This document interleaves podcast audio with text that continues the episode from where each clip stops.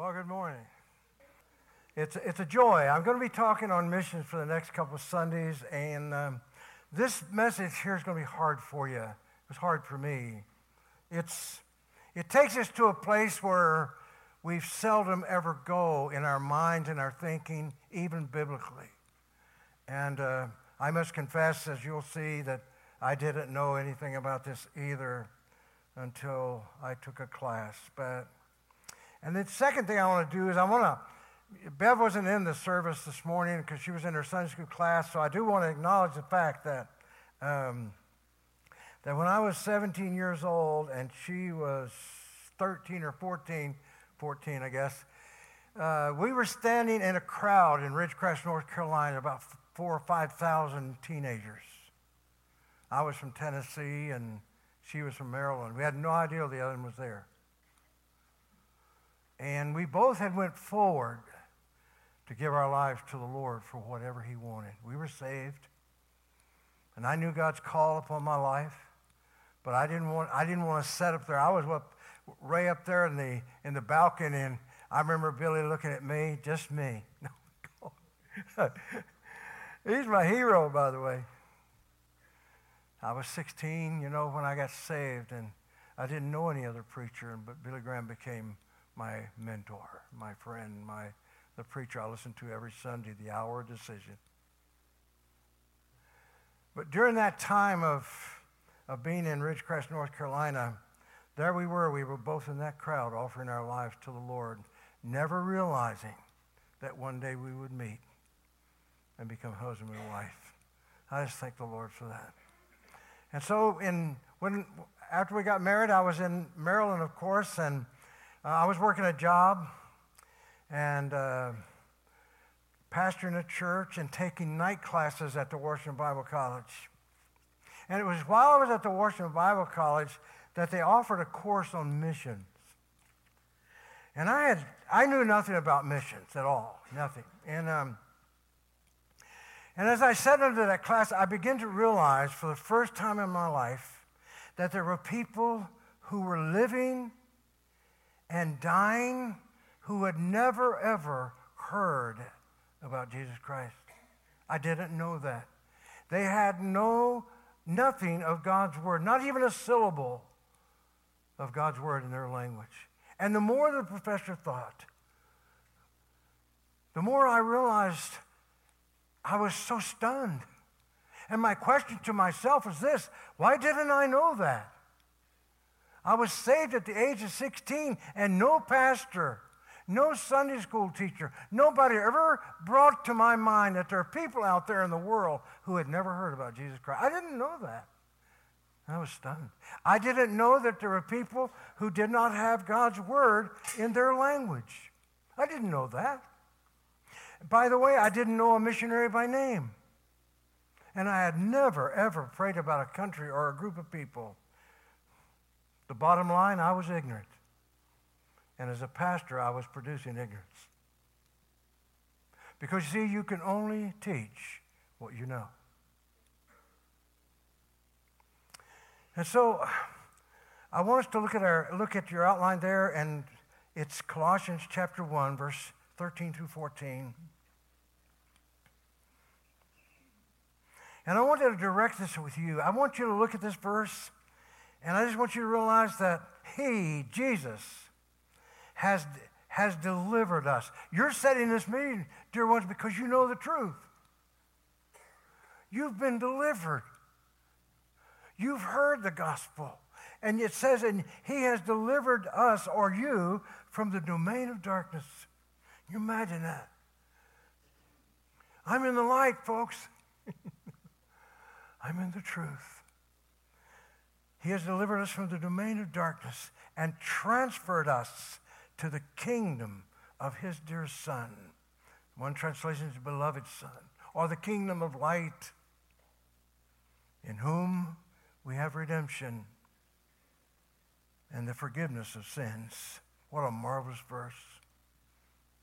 If I was, have a, was to have a tattoo, which I don't, hurts. No. I would tattoo this verse on my arm. I've been delivered from darkness, translated or transferred into the kingdom of his dear Son, in whom I have redemption and forgiveness of my sins. Oh, all that's past tense. And I said and worship and sing and rejoice with you. But the question I want to ask is what about those who are still living in the kingdom of darkness? What does that look like? It looks like this without hope. And here's the one that's going to separate them from you and I without God. You see, I have many people come up. In fact, I had somebody come up to me today and said, Bill, would you mind praying for this? And, and, and so this, this person is giving a prayer request. But why is that? It's because I know God. But what about a group of people who can't, who can't ask for help because they don't know God? They don't know Him at all. And so they can't come and say, Pray for my grandmother, or pray for my child, or pray for this particular person who's, who's demonically possessed. You know, Bev and I, after I, I, I finished that course, I, we were so fired up. Man, we just said, Lord, here we are. You know, it, it, was not that I was so spiritual or I'm better. It's just that I was so fired up because, man, for the first time I realized there are people, and we just said, Lord, wherever, wherever, you know. And so we went off. Wasn't long that, that uh, we flew out to Asia. We had three little children Esther, Sarah, and Deborah. Yeah. And, uh, oh, Rebecca, four little children. Sorry, Beth. Had so many I couldn't count them. But anyway, we and Bev was eight months pregnant. And there we were flying to Southeast Asia. Had no idea where we were going, had no idea the people group that we would be with. All we knew is that I had heard that there were people living in darkness without him. How could I, how could I consciously not want to help? You know. And so we flew out, you know, and, and the Air Force would say this there were, there were four on the ramp and one in the hangar. Uh, and you know, when Bev and I moved into that village, uh, it was so dark there was. I can't, I can't describe to you the demonic darkness when Bev and I moved into the, this people group called the So People. There was an odor about them. We, we moved into a place that was they actually stored charcoal. It's the only home we could get. And they brought all these bags of charcoal out and all these things like this and the spiders and the and the and the all these things began to run out with them. And when I saw that, I said, Well, Lord, you can find somebody else. You know, I'm not a brave person at all. Not at all. And and uh, the first snake I ever fought in my life was a cobra and I was within distance of him spitting but not striking. And I had him, and he had me, and that was it. And um, and you know, we, we began to realize that man, we were in a world. You know, I don't know if this was satanic. If if if if, if Satan, as I look back at it, was he trying to get rid of me? But I know one thing: God was with me. Because you see, I didn't have my glasses on, folks. I was down on my knees, and I had this thing by the tail with a stick. And he's up like that with his hood out, and he's a spitting cobra, and I didn't have glasses on. All he had to do is hit my eye, and I'd be blind the rest of my life. But I can hear my God saying, Now, snake, I don't know his name, but the Lord knew. Spit to his right and spit to his left. Yes, sir. Because you see, God rules and reigns. Because, folks, there was no reason why I wasn't either blind or bitten. We found they had no written language. Bev was out getting information and stuff like that, and I was out trying to plow and get to know them. And I was plowing in this rice field, you know, and you, have seen rice fields. They're not very big, and I'm, I'm walking behind this water buffalo. He doesn't know English, and I don't know so. You know, so I'm walking behind, and he's looking at me like this. What are we going to do next? I have no idea. But I knew one thing that when he raised his tail, I was familiar with that. And so I'm just, you know, trying to get over this thing, and I hate messy stuff, you know, and so I'm trying to step over this manure, you know, and But you see, he's fertilizing it for the rice field. That's his job. But you know that Bev and I, as we begin to, as we, the longer we live there, folks, listen, we realize how dark they were. Not skin, living in darkness. We couldn't believe the things that they were doing that no one would do anymore. But they didn't know, they didn't know about germs. They lived in fear of demons and darkness and death. You could hear them screaming at night. You could hear a girl running across the field, and, and then the only way that she could be cured was she'd have to allow the demonic spirit to enter her and stay. And one day Bev was called out, and this, this uh, person came and said, it was actually Niwad, and he asked Bev, he said, Would you go to, my wife is, is uh, about ready to give birth. We'd been trained, Bev was trained actually, I, uh, in, in uh, delivering children, and we were, uh, we, we were taught how to suture and stuff, stuff like that. But when Bev began to cradle this woman in her arms, she realized that not only was she giving birth, but she was dangerously, she was swollen, she was bleeding from her nose.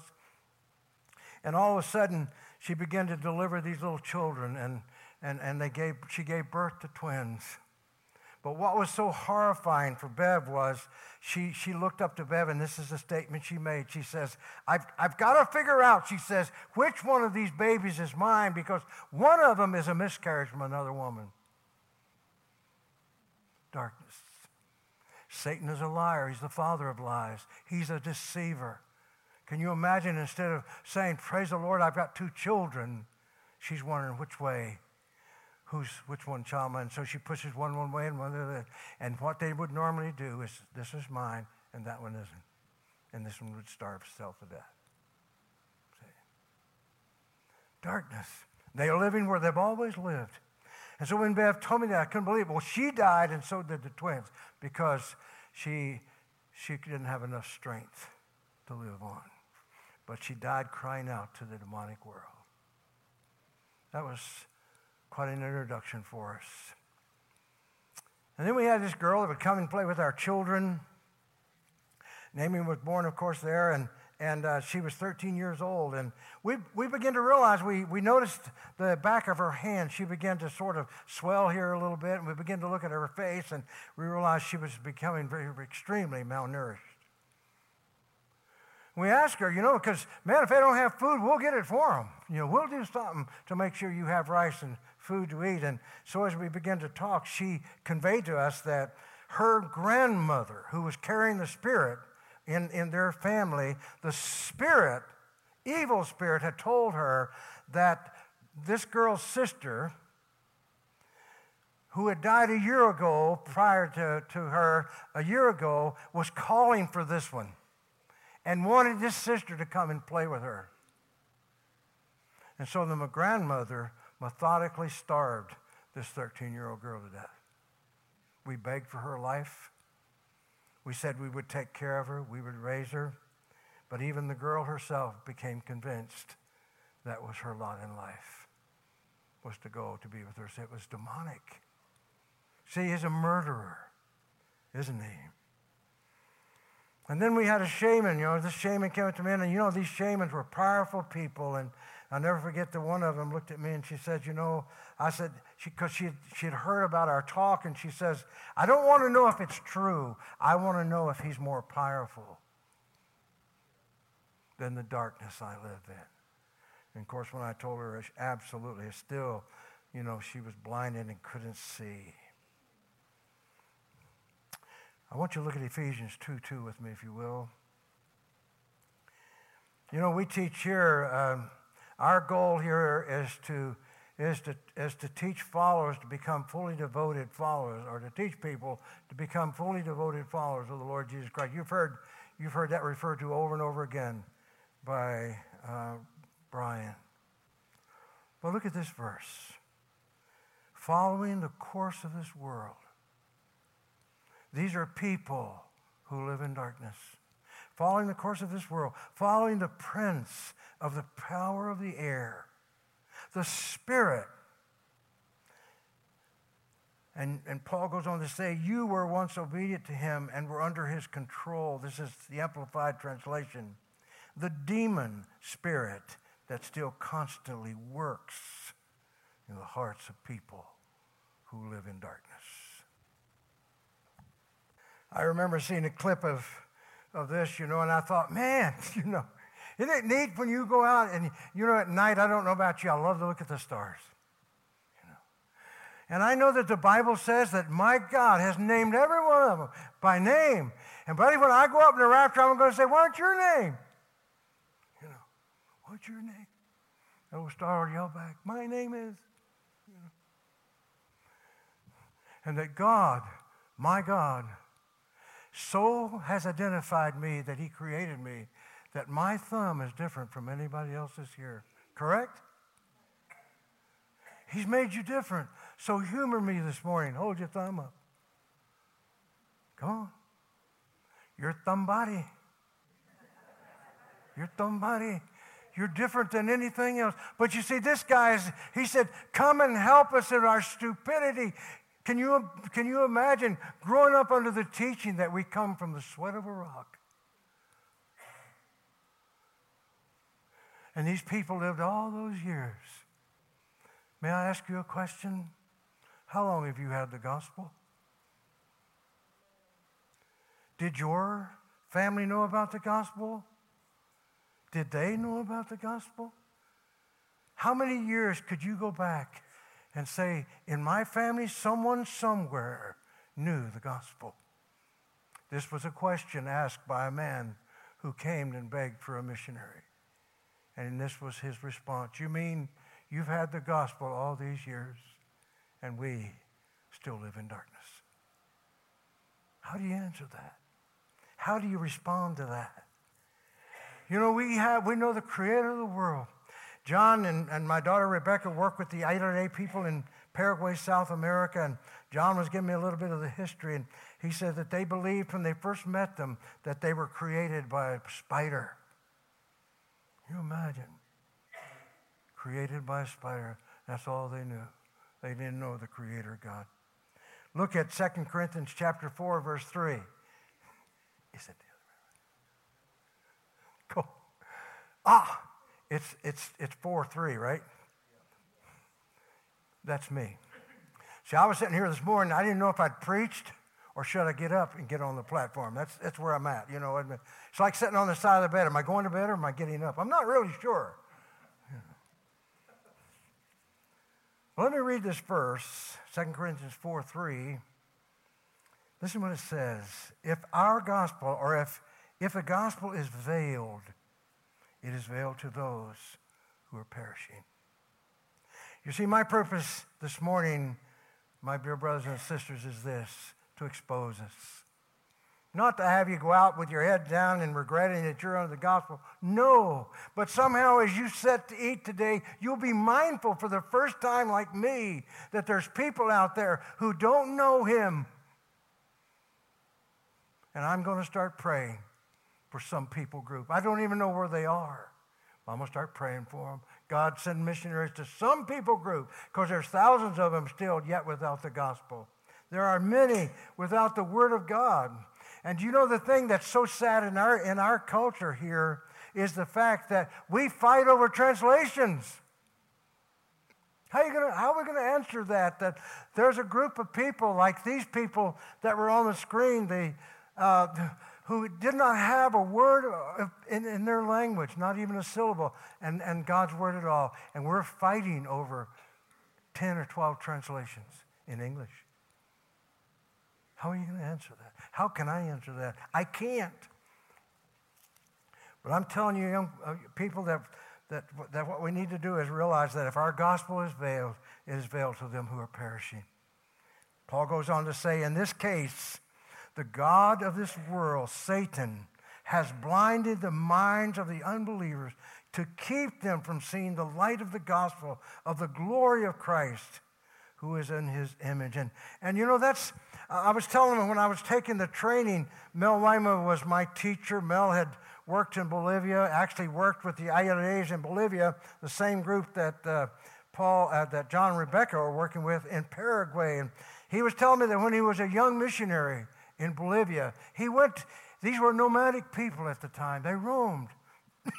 and he said that as he roamed through the jungle with them to learn some words so he could put their language into a written form, he said he would, that he said one day, and, and he, I was sitting as a young missionary, Bev and I in the class. And he said there's this old woman who couldn't keep up any longer. No nursing home, no place to put her under the care of people who would care. And so they couldn't, they couldn't just leave her, although they had to. To survive, they have to keep going. So what are we going to do with her? So they dug his grave, and she crawls over and gets in it, and they bury her alive. And, and see, that's horrifying to us. But you see, here's the question is, to leave her sitting there leaning against a tree is to be torn apart and fought over by wild animals. Or the fear of the demonic world was so great to them that to be buried alive was better than to be exposed. Darkness, blind, you see. And so I pray that as we see this next clip here, you'll speak to our hearts. When I saw this this morning, it was so hard for me not to say, You have to come next week to see what happens. To see when the kingdom of light dawns upon their heart. And for the first time, they know how to pray. I want to go. I want to show you what happens brother. I can't. I can't give it away. You got to come. You got to see what happens not only to them, but these other people that we saw. This dear lady, and, and I can tell you what took place and transpired, but there's so people 55,000 of them. How many people live here in Richlands? 55,000 tribal people who never heard of Jesus. Let me read a song that I think could have been so easily written by a tribal person. Why must I die? Is there no one to help me? Is there no way to save my dying soul? Is there no plan wherein there is salvation? My heart cries out in anguish. The weight of sin is more than I can bear. By day and by night, the fear of death overwhelms me. Is there not someone somewhere who knows a way to free my soul from sin? Is there no ear to hear my pleas for mercy? Oh, could it be that somewhere there is a God of whom I have not heard? An eternal life has already provided. But I must die, for I have not been told. Romans chapter 10, verse 13, is a portion of scripture that as believers we have to wrestle with. And it starts out, said, For everyone who calls on the name of the Lord will be saved. Did you call on him? Did you call on him? and you're saved. You're free from darkness, free from fear. You know, I'm the older I get, and I'm not trying to be spiritual here. You know, the more you look forward to, there's so many people in heaven already, right? You know, you go, yeah, you know, they're all waiting. You know, I don't know when God is going to call me home, but I know one thing: the one I serve holds the keys. And see, the comfort is I'm not going through until He opens the door. It's time, Bill. But I'm not afraid because I have eternal life. I'm not afraid because I'm not in darkness. But listen what this verse says. How then, he says, Bill, will they call on him in whom they have not believed? And how are they to believe in him of whom they have never heard? And how are they to hear without someone preaching? I want to close with this story. Uh, Dr. E. Stanley Jones writes about an Australian widow. Her and her husband loved the Lord with all their hearts. And uh, they had served the Lord. They had this big farm, you know, and things like that. And God had uh, called both of her daughters to be missionaries. And uh, so she sent them off to China. That's where they felt God would have them to go. And, and so they went out to China. You know, when Bev and I went to Thailand, they didn't have cell phones. They didn't have phones, you know. And they had, they had, you know, what we would do is, is uh, what is the word? Huh? Telegraph. I like cowboy movies. Remember, cowboys used to cut the line? The bad guys. But Gene Autry or Roy Rogers would always get them. Now, some of you guys, that's really way back right. But I remember going to the post office and sending a telegram to my mom or to somebody, and I'd say, We're okay, stop.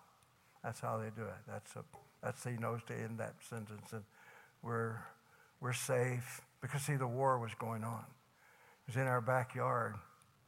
And some of you were right over there, right in the midst of that war but it was our way of letting people know the only way. But back when these girls went to, the, went to China was even yet years before that. And this Australian widow or mother received a, a letter that was six months late after the fact. And it stated that both of her daughters had been murdered in China. Well, I was so stunned and challenged. She got on her floor and she said, God, she says, I don't have anybody else to give you. No more children. And she said, I'll go myself. And so she sold her farm. And at the age of 60 years old, she went to China where her girls had been working. And she served and died there at the age of 80 and was buried beside her children. Let's pray. And so, Father, I know it's been a tough lesson, but oh, next Sunday, when the light dawns, we will be just blown away